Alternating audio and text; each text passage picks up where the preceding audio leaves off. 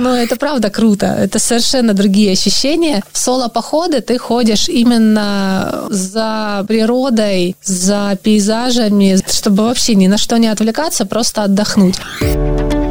Спортмарафон. Аудиоверсия.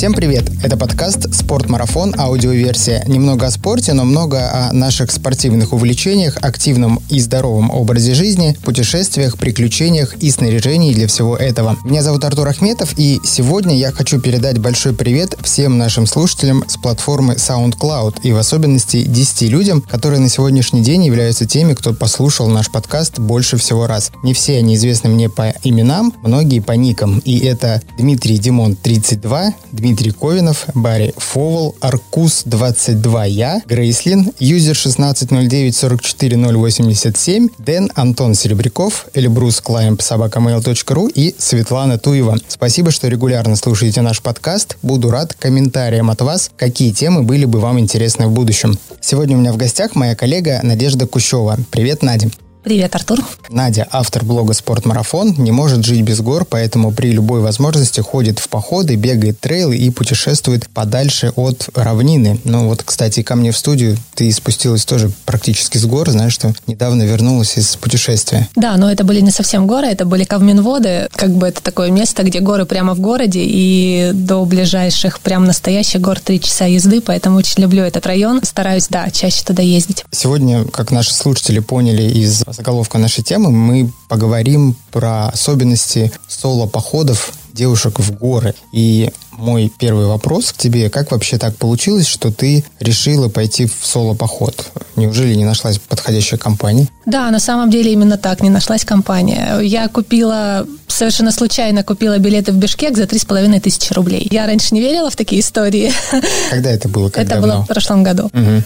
Я в такие истории никогда не верила, но вот правда, смотрю, распродажа, билеты Бишкек, Киргизия, то есть, да, три с половиной тысячи. Я сначала взяла, потом подумала. Вот, конечно же, сразу растрезвонила друзьям, но потом, как сразу выяснилось, было ровно по одному билету на рейс. Угу. За 35 тысяч никто с тобой не полетел, Естественно, да? да, за 35 тысяч со мной никто не полетел, и у меня просто стал выбор, либо я лечу, да, и иду в поход, либо я вообще не лечу. Вроде как три с половиной тысячи деньги небольшие, но возможно же. Я очень давно хотела в Киргизию и давно хотела в соло-поход. Я очень много лет уже хожу в походы вообще, в принципе, в горные, да. Однажды у меня был приятель лет 10 еще назад, он ходил в соло-походы. Я тогда этого вообще не понимала. Ну, во-первых, это страшно. А, во-вторых, ну как Приятелю без... страшно или тебе? Нет, ну я вот как бы прикидывала на себя это, да, ему было абсолютно нормально. Я его просто много расспрашивала. Говорю, ну вот как ты ночью, да, ну вот ты вечером в палатке один, ну это же там каждый звук, это же ты думаешь, что там медведь, не знаю, кто угодно. Вот, то есть мне реально было страшно, и главное, мне это было непонятно.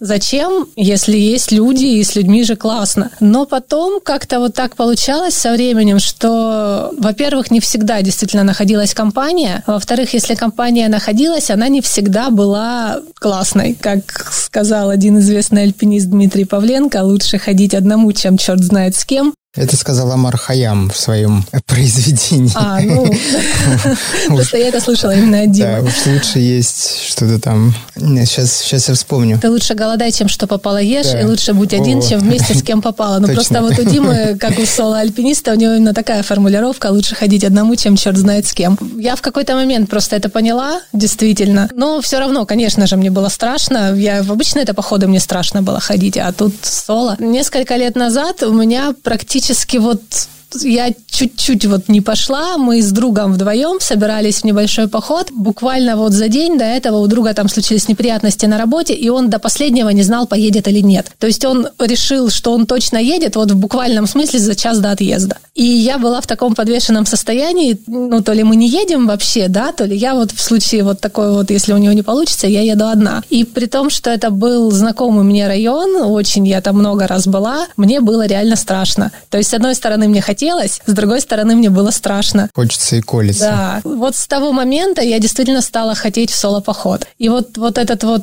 момент с билетами, когда у меня просто, ну, реально просто нет компании. Друзья хотят, но говорят, не, мы за 30 тысяч не полетим. И да, тут просто, ну, что называется, от безысходности, да. Вот, еще получилось так, ну, вообще классные совпадения были очень. Я за несколько, за пару недель вот до поездки в Киргизию я была в горном походе, в обычном групповом спортивном походе, и там был участник, который очень любит соло-походы. И это вот внезапно в середине похода он начал об этом рассказывать, и я думаю, о, прикольно. Начала его расспрашивать, и вот он меня так успокоил, он меня прям вот действительно, он меня морально к этому подготовил. Он мне рассказал все тонкости, все хитрости, вообще все, чего там он боялся, чего нужно бояться, вот чего ты не ожидаешь, вот а оно будет. И вот он действительно, он меня прям вот настолько вовремя мне попался, вот, то есть практически вот незнакомый человек, да, он меня вот настолько успокоил и подготовил, что я вообще не боялась уже после этого. И я все, решилась, все, да, еду, классно. Надя, ну ты очень много пишешь статей на нашем сайте. А есть ли отчет про этот твой первый поход? Ну, Киргизию? Ну, счет, к сожалению, в личном блоге только потому, что ну как-то я не придумала пока тему для блога такую, чтобы она была ну, интересна. В личном блоге мы можем, да, его Да, найти, в личном посмотреть? блоге есть. Отлично. Скажи, Надя, вот когда ты идешь в соло-поход, не чувствуешь ли чересчур повышенного внимания к себе со стороны других путешественников? Ну, на самом деле, картина такая. Многих может удивить. Девушка одна в горах куда-то идет с рюкзаком. Удивляются, да. Ну, все удивляются, конечно прям вот сказать, что внимания нет, внимания повышенного нет, но действительно удивления много. Вот как одна, как это, почему, зачем. Скажи, пожалуйста, какие мифы существуют о соло-походах и какие страхи прежде всего есть у твоих родственников, которые наверняка переживают, когда ты отправляешься в путешествие одна? Как тебе вообще удается успокоить маму, убедить ее в том, что все будет хорошо, и ты вернешься целая невредимая? Никак. Я просто ей не говорю. Ну, это реально проблема. У меня родители не понимали. Я уже лет 15, наверное, хожу в горы вообще, езжу в горы. И больше 10 хожу именно в спортивные походы. И родители к этому не привыкли. Они этого по-прежнему не понимают, несмотря на то, что папа у меня в юности туризмом увлекался, но, видимо, он об этом забыл, и вот почему-то ну, в отношении меня у него вот эта любовь к путешествиям не работает. Вот. А мама, конечно, боится, переживает все время, вот из-за этого я переживаю, поэтому я просто решила ей не говорить ничего. А вот перед первым соло-походом в Киргизию я просто сказала, что я вот лечу в Бишкек, там коммерческая группа, я к ним присоединяюсь и иду. Вот, то есть, ну, знала, как бы моя близкая подруга, куда я иду, я маме оставила ее телефон, подругу предупредила. Ну, маме сказала, что это руководитель группы, ты ей сейчас не звони, потому что она тоже в горах и без связи. Ну вот если я не вернусь в назначенное время, то только тогда. Подстава вот. подруги. Да, ну а по-другому нельзя, просто иначе я очень, на самом деле, я завидую детям туристов, потому что их родители понимают. Мне, правда, вот сложно, когда не могут понять. Это Если очень психологически сложно. Твоя мама послушает наш подкаст, подкаст, то мне попадет, потому что ты мне рассказала, а ей нет. Не, она уже знает. Я рассказала потом, конечно же. Я думала, что, ну, я же как-то потихоньку приучаю родителей к тому, что я все-таки хожу, но вот я там не говорила первый там поход соло, не говорила второй, потом призналась, рассказала, что это все вообще классно, безопасно, что я выбираю там места такие и так далее. Но перед третьим мама все равно устроила истерику, и я перестала. То есть вот я по факту говорю, я возвращаюсь. ты больше не ходишь ходишь. Ну, да, так. так. Скажи, пожалуйста, чем соло-поход для девушки отличается от группового похода в целом, да, по ощущениям, может? Понятно, что технически как он отличается, да, но какие есть особенности? Ну, на самом деле, не для девушки, я бы сказала, а вообще для туриста, для человека, потому что, ну, как-то я бы не разграничивала, наверное, вот девушка-мужчина, потому что тут дело исключительно в подготовке физической, моральной, потому что, ну, иногда девушки сильнее парней, да, и как-то даже не хочется называть их слабым полом, но, по крайней мере, те девушки, которых я знаю в туризме, вот именно в туризме в горном, они зачастую намного сильнее мужчин и просто вот дадут фору любому. А насчет особенностей, да, конечно, их много. Во-первых, в групповом походе каждый участник за что-то отвечает. Там, допустим, один за питание, один за маршрут, один там за ремнаборд, один за аптечку и так далее. А, соответственно, в соло-походе ты сам отвечаешь за себя полностью.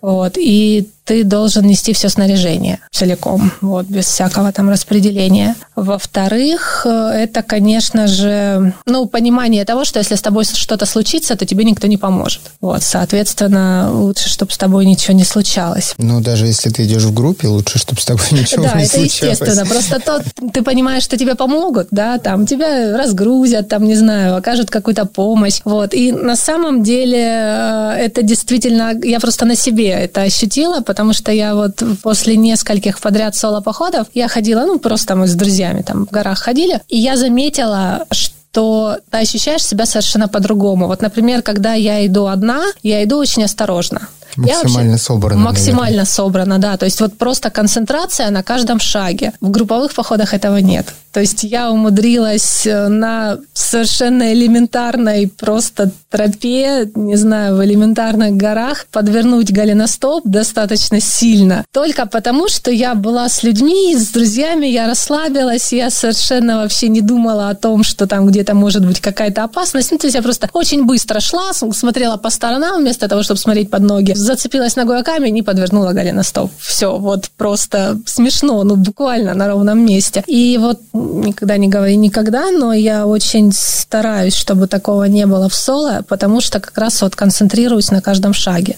При этом, наверное, очень обидно, да, что ты так в групповом подходе Капец, совершаешь такую нелепую ошибку, и тебе друзья говорят, ну, Надь, ну, а как ты в соло-то вообще ходишь? Да, вот в том-то и дело, что в соло важно очень контролировать вообще все. То есть вот просто перестраховываться везде, в каждом шаге. Я обязательно хожу с палками, потому что с палками не упасть проще, чем без палок. Вот я никогда не хожу быстро, если какой-то более или менее сложный рельеф. Я никогда не хожу на пределе пределе усталости. Вот, то есть, ну, в спортивных походах, к сожалению, бывает такое, что там, ну, надо надо, без вариантов. То здесь ты никому ничего не должен, кроме себя. Вот, Относительной и... свободы. Да. Захотел, да. остановился, захотел, пошел дальше. Угу. Вот, то есть максимальный контроль. Глупый вопрос задам. Стоит ли в соло-поход отправляться как в свой первый поход? Нет, совершенно точно не стоит, потому что я бы даже сказала, что опыт должен быть на порядок выше, чем сложность первого соло-похода. Вот так вот. Потому что может быть много неожиданных вещей. Вообще, на самом деле, в походе, в первом, в любом, независимо от того, соло или не соло, в первом походе очень много неожиданностей. И когда ты к ним просто не готов и не знаешь, что делать, ну, правда, не знаю, вот я же говорю, я уже несколько лет ходила в походы, когда только узнала о соло, и для меня это казалось диким чем-то. Вот, лет 10 я ходила в походы только когда я задумалась про первый поход, вот, и вот только ну, спустя 15 лет почти походов я пошла в соло. Конечно же, да, ну, многие, многих это раньше может произойти, но в любом случае важен опыт, потому что ты, ну, вообще должен понимать, что происходит, и главное понимать, что может произойти. Потому что когда ты вообще не знаешь, чего ждать, то, соответственно, ты, с одной стороны, ты не боишься, а с другой стороны, если что-то случится, ты просто не будешь знать, что делать. А нужно знать, что делать. И нужно уметь принимать решения за себя. То есть вот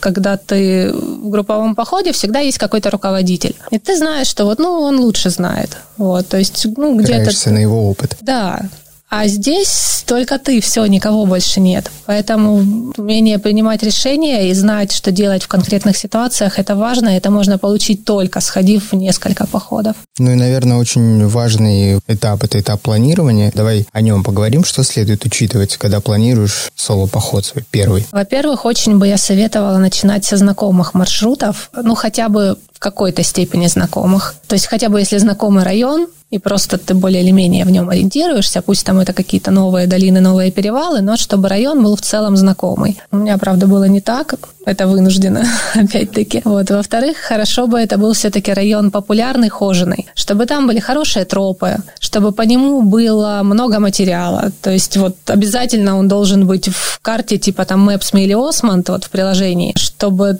это точно, вот если там нарисована тропа, то там тропа есть. Вот, и они нахоженные, они хорошие. Там обязательно есть люди какие-то, туристы. Популярный район, да, не стоит сразу начинать прям совсем с какой-то глуши, где просто никого, ничего. Вот. И Обязательно нужно учитывать на протяжении маршрута, чтобы была возможность быстро выйти в цивилизацию. Вот у меня, например, было так. У меня было три перевала, и после каждого перевала я спускалась в долину, и из этой долины я за полдня могла выйти куда-то к дороге. Вот, после каждого.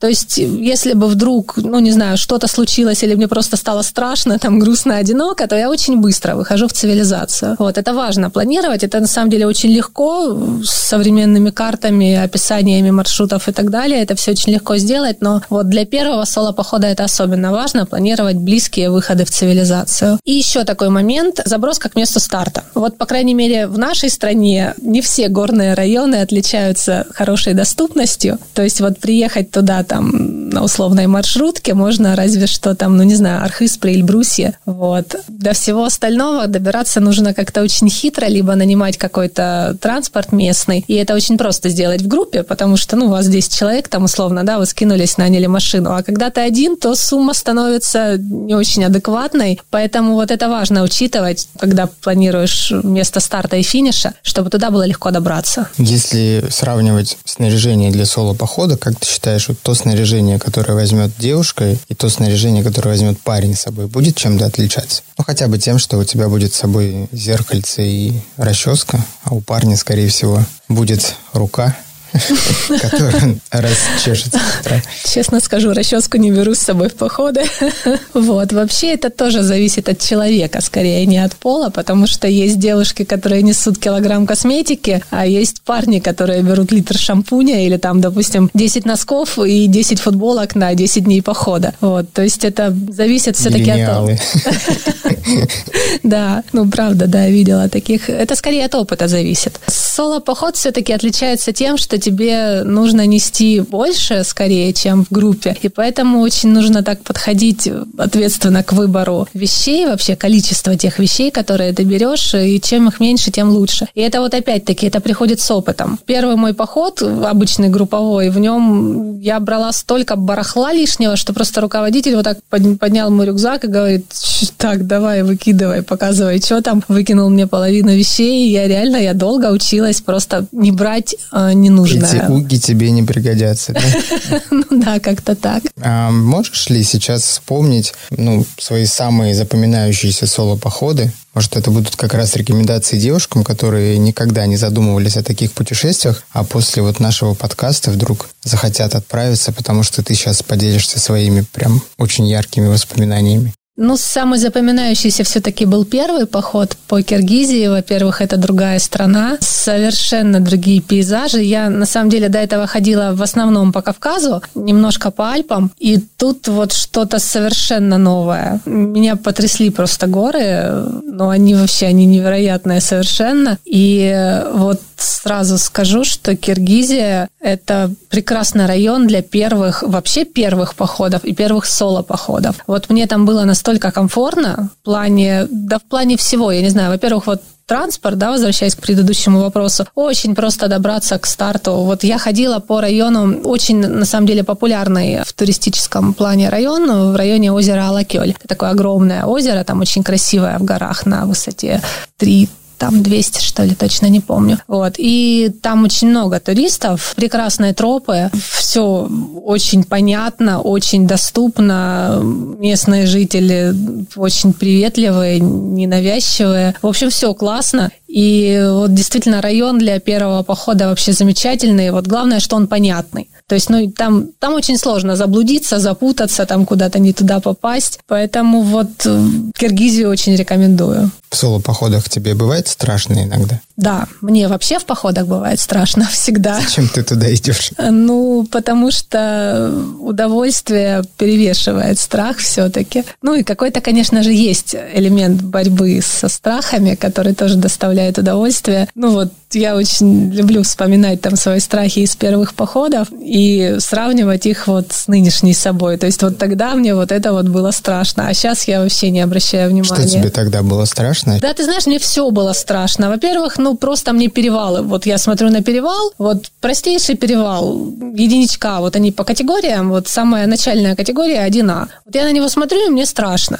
Сейчас я не понимаю, что тут страшного. Вот если мне там с кем-то я иду с новичками, и мне говорят, ой, какой страшный период, да что тут страшного? Ну, были моменты, когда ты понимала, что что-то вот дальше не, пойду-ка я назад, тем более эту дорогу я уже прошла, я ее знаю, там все в порядке, дальше не пойду. Было такое, да. Ну, вообще сначала, на самом деле, первый страшный момент был, когда я ночевала недалеко, скажем так, от цивилизации. Я просто, ну, добиралась дольше, чем планировала. Вот это опять-таки про поход по Киргизии. И на ночевку стало не в запланированном месте, а раньше пришлось, потому что стемнело уже поздно, я не успела дойти. То есть я стояла практически возле дороги, а это грунтовка, по которой как бы она уже за пределами цивилизации, но машины там такие внедорожники ездят в сторону, там есть база с минеральными источниками, вот они туда людей возят, вот, и я просто вот где-то нашла единственное ровное место там под елкой возле ручья, как-то там спряталась под этой елкой, и вот, да, мне было тогда страшновато, это была моя самая первая ночь, когда я одна в горах, и ладно бы в горах, но вот тут все-таки цивилизация, она рядом, и да, мне было немножко страшновато. А что именно тебе, что тебя украдет какой-нибудь киргиз на джипе? Ну, я людей что? боюсь, да. А. То есть я... То есть если была тишина, и дороги тебе было бы комфортнее, чем... Да, угу. да. Потому что вот следующие ночевки, они были уже далеко-далеко в горах, где из людей только туристы, и те я там старалась подальше становиться от них. Ну, то есть там уже страшно не было. Потому что, ну, а кого в горах бояться? Меня часто вот встреченные люди, когда у них первый вопрос, они страшно одной, я у них в ответ спрашиваю, а чего бояться? Особенно если это местные. Мне очень вот забавно, когда местные ребята ребята в Киргизии, они меня спрашивают, а не страшно? Я говорю, ну, а вот скажи мне, что, чего у вас бояться? Они зависали такие... Надо было отвечать, да нет, у меня травмат с собой. Ну, Просто да, не как... надо за мной ходить, у меня травмат с собой. Как вариант, да, я запомню.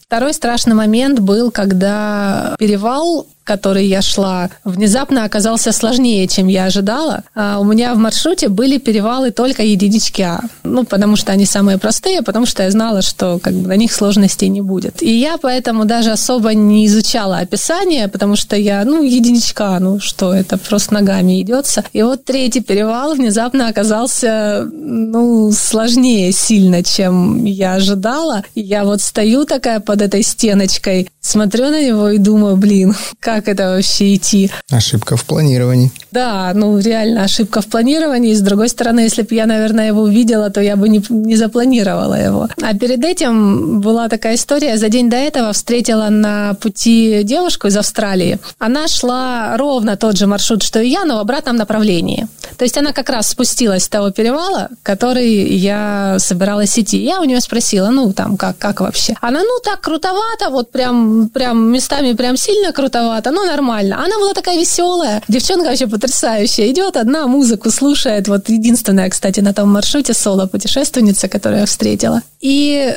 каждый раз, когда я вот смотрела вот на этот страшный для меня перевал, я думала, ну, блин, ну она же его прошла. При этом девочка совершенно не тянула на какого-то мастера спорта, там, не знаю, абсолютно ну, обычная девчонка, которых вот просто везде. И меня мотивировала, реально она меня мотивировала. То есть, ну, она же прошла, а что я не пройду? Вот я вот так всю дорогу, иначе мне хотелось, правда, потому что развернуться и вернуться обратно по долине, это было без проблем, я могла это сделать. Вот, но я вспоминала ее и понимала, что мне будет очень очень обидно за себя. Вот если она прошла, почему я не могу? Она же шла в обратную сторону. Может, с ее стороны подъем на этот перевал был проще? Вот как раз наоборот. У перевала сложная сторона была с моей стороны на подъем, а с ее стороны это был спуск. А спуск по крутому, там такой, знаешь, крутой очень склон из мелких таких камней и грунта. То есть вот он прям реально сам, самый сложный в плане того, что если ты там на нем улетишь, то ты улетишь с концами.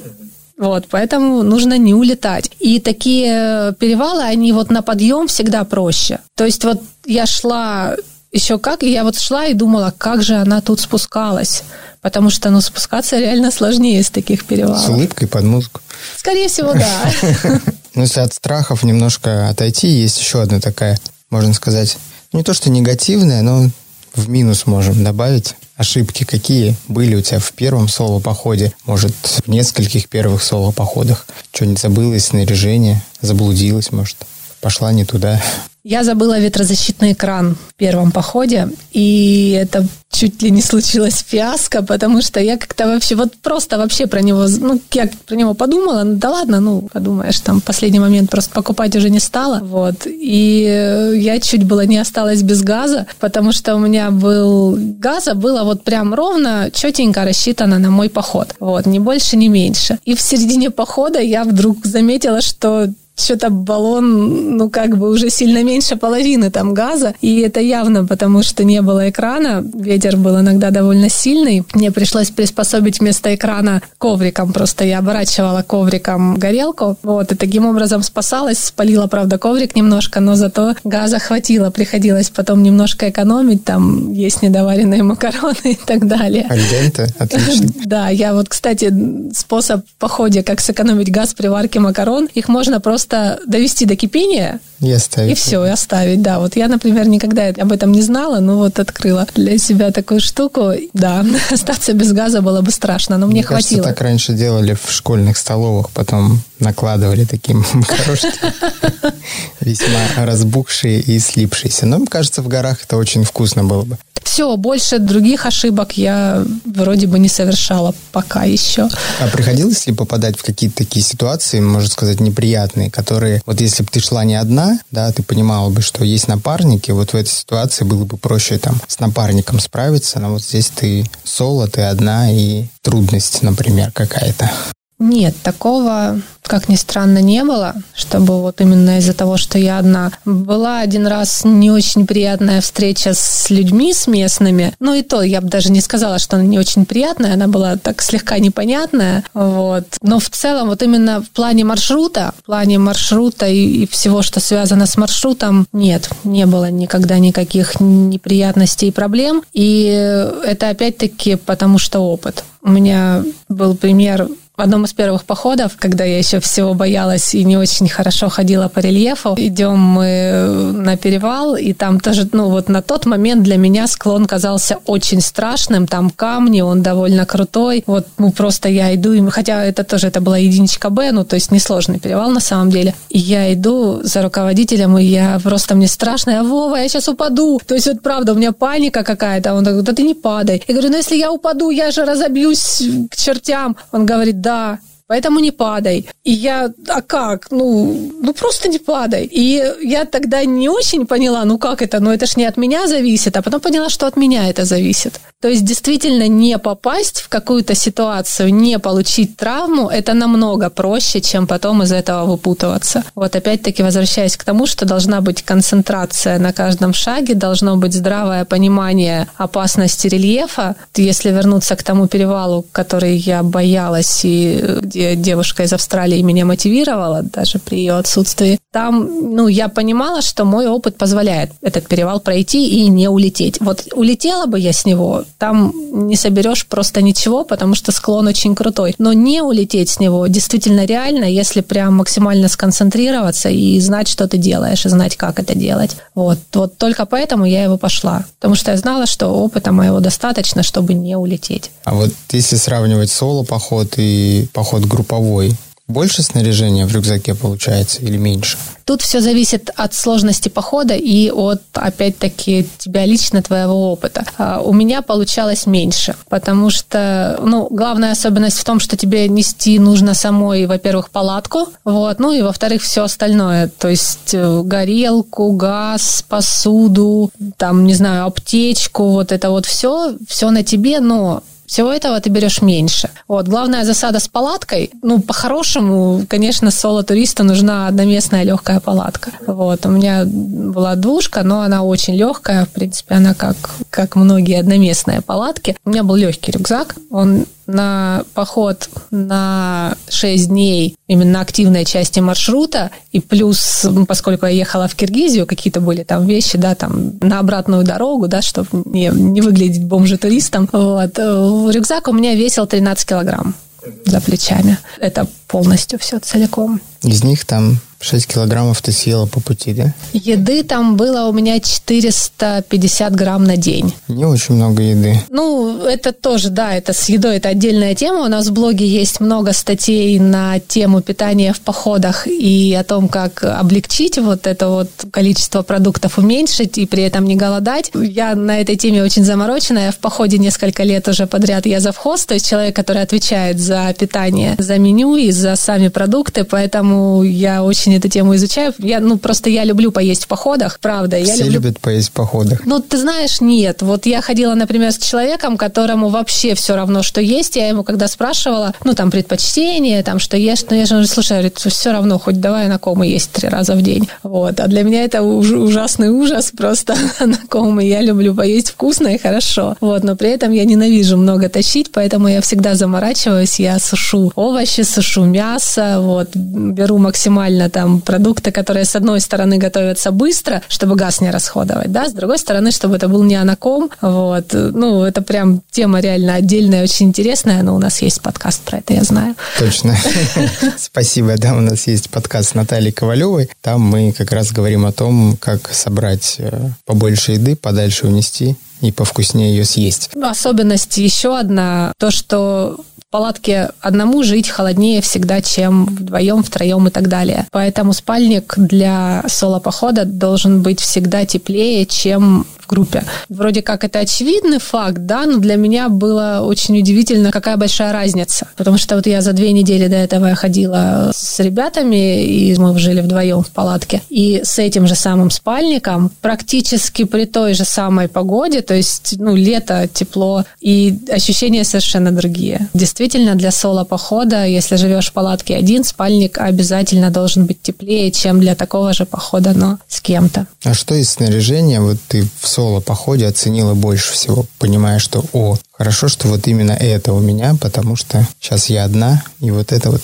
самое попадание. Это моя любимая тема, потому что я вот перед тем сезоном, когда собиралась ходить соло, я прям обновила свой парк снаряжения, и я безумно довольна вообще Уже всем, что у меня... на опыте, да? Да, да, конечно, потому что я сменила на самом деле очень много, там, не знаю, пяток спальников, там кучу ковриков и всего остального. Я просто, ну, я люблю легкое снаряжение, у меня друзья всегда с меня смеются, называют меня магистром минимализма, потому что я способна, там, не знаю, поменять один коврик на другой в два раза дороже, только потому, что он там на 100 грамм легче. Самая крутая штука – это спальник э, Mountain Equipment. Он пуховый, и с водонепроницаемой тканью. Это очень круто, потому что пуховый спальник, он сильно легче синтетического, он очень круто сжимается, и вот мой спальник весь весит кило 250, при этом в упаковке он размером вот с футбольный мяч просто. Очень компактный, очень теплый. Я в нем вот за все время, что я с ним хожу, я замерзла только один раз, когда был минус, и я была одна в палатке. То есть для летних походов его с головой хватит, а если ходить не одному, то его хватит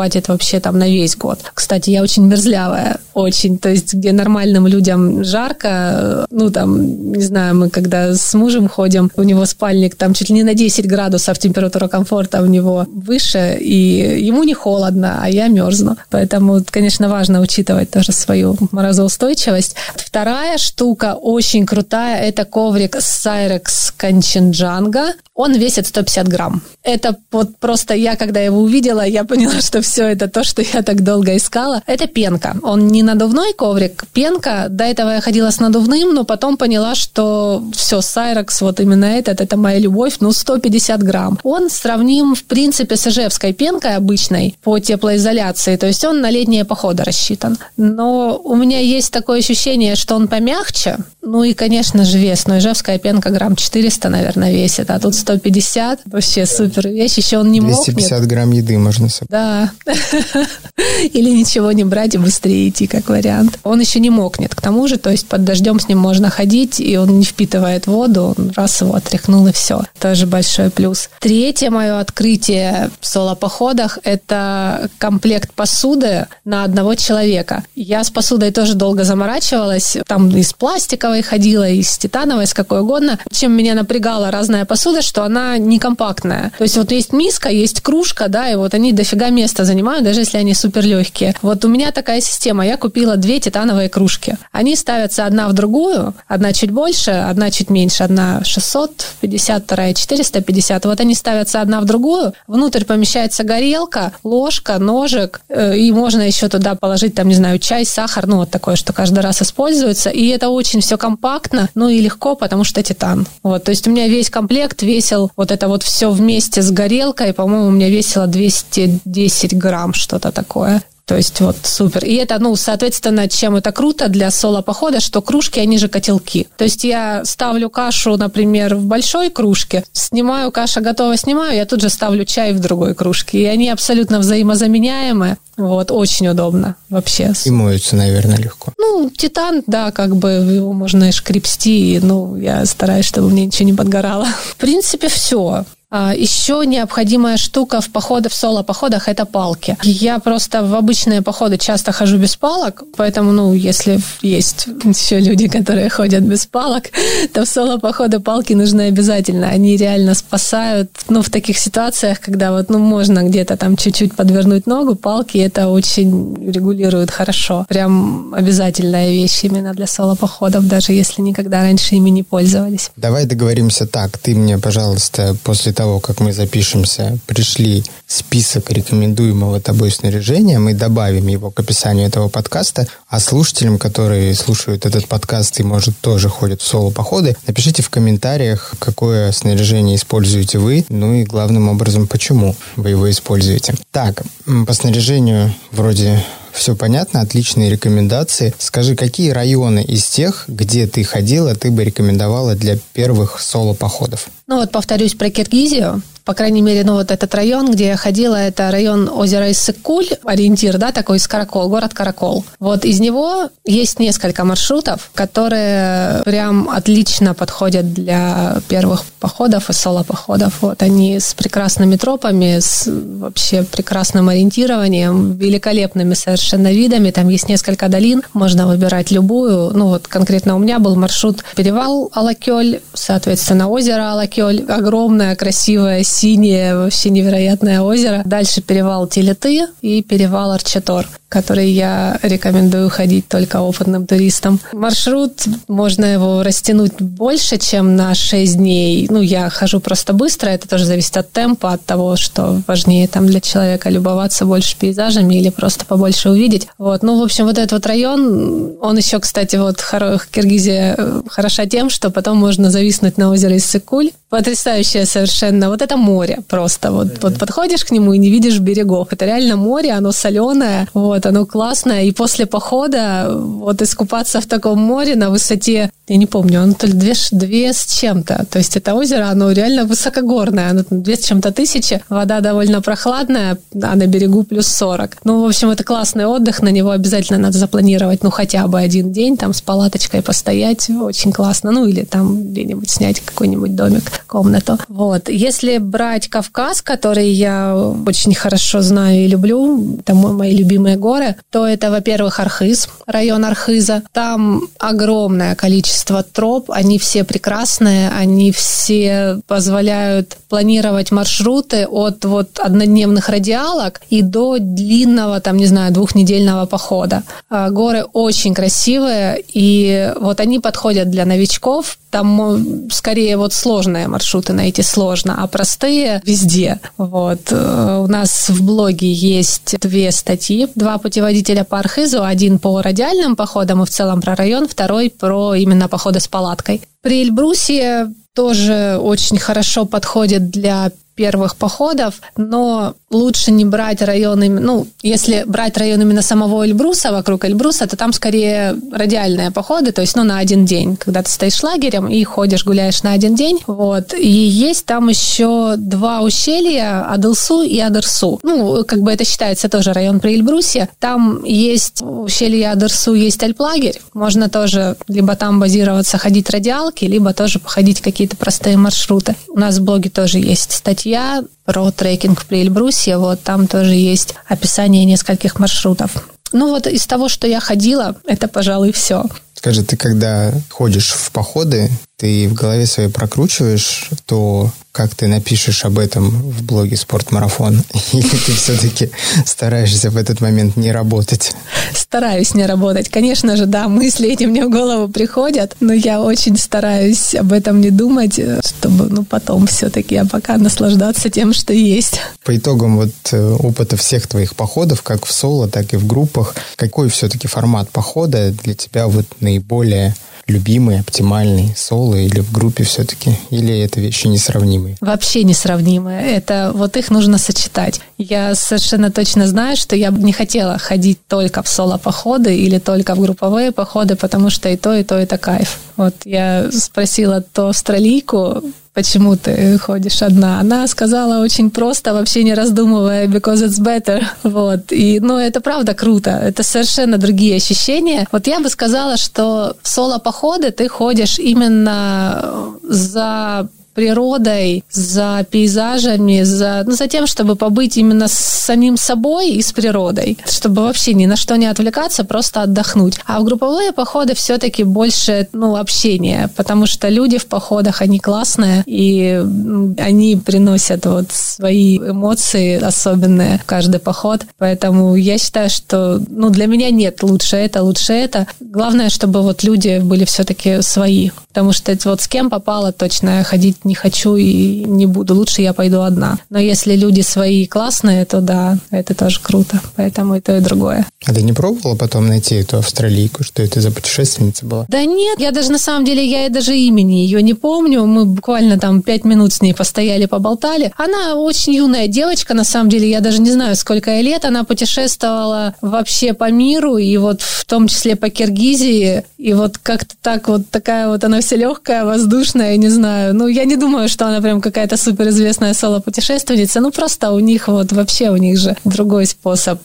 Инстаграм, наверное, у нее точно есть. Попробуем Наверняка. найти по геолокации и фотографии. Интересно посмотреть. Вдруг ты, когда отдалялась, она тебя сфотографировала и написала, вот неизвестная соло-путешественница из России. Слушай, ну, наверное, в завершении уже подкаста я а, спрашивал у тебя в начале про то, как маме своей ты объясняешь, что пойдешь в соло-поход. А мне вот сейчас стало интересно, как мужу ты своему скажешь, что извини, на что-то я хочу в соло сходить. Ну, он понимает. Просто у нас нет такого, что мы что-то друг другу запрещаем. Он альпинист на самом деле. Это грустно, потому что я не люблю альпинизм и не понимаю его, и вообще никогда не хочу. Мы познакомились на альп-сборах, это были мой последний альпинизм, а его, наоборот, первый. Вот, поэтому он все-таки ходит, конечно, со мной. Мы часто ходим вдвоем, но он больше любит все-таки альпинизм, для него это круче. И, соответственно, вот когда я ходила в соло-походы, он был практически все лето в горах на альп-сборах. Вот, поэтому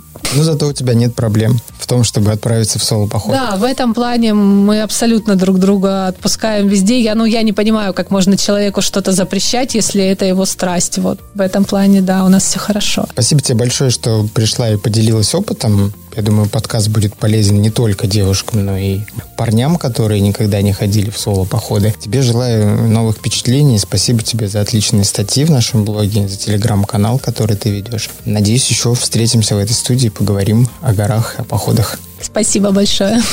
Пока. Пока.